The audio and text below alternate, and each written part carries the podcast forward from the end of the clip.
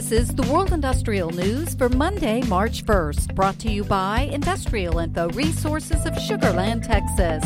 This newscast is sponsored by Baker Hughes, manufacturer of consolidated pressure relief valves, industry recognized as best under pressure.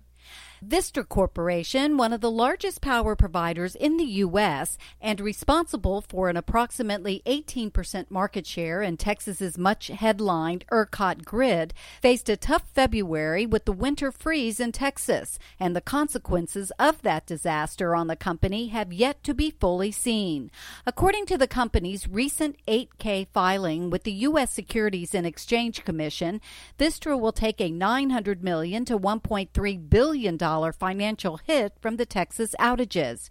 Vistra could not operate some of its facilities at full capacity or at all because of a shortage of natural gas and was forced to purchase power on the wholesale market at extremely high prices during the event.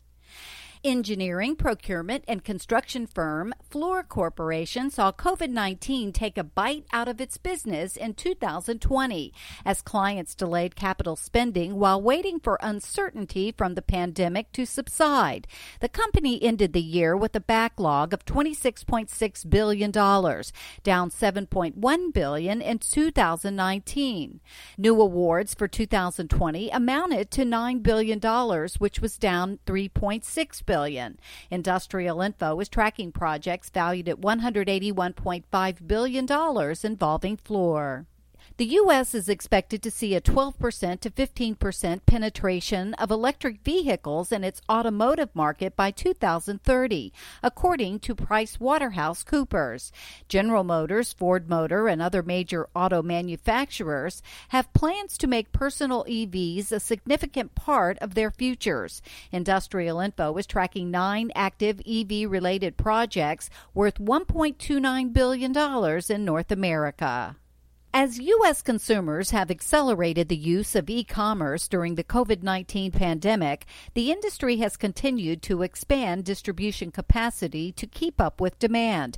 Amazon has been on the forefront of this trend and has continued to snap up space to move packages more efficiently around the country. Since the beginning of 2021, Industrial Info has logged 36 new Amazon projects valued at approximately $1.29 billion and Industrial Info is tracking 16 capital spending liquefied natural gas projects in Brazil.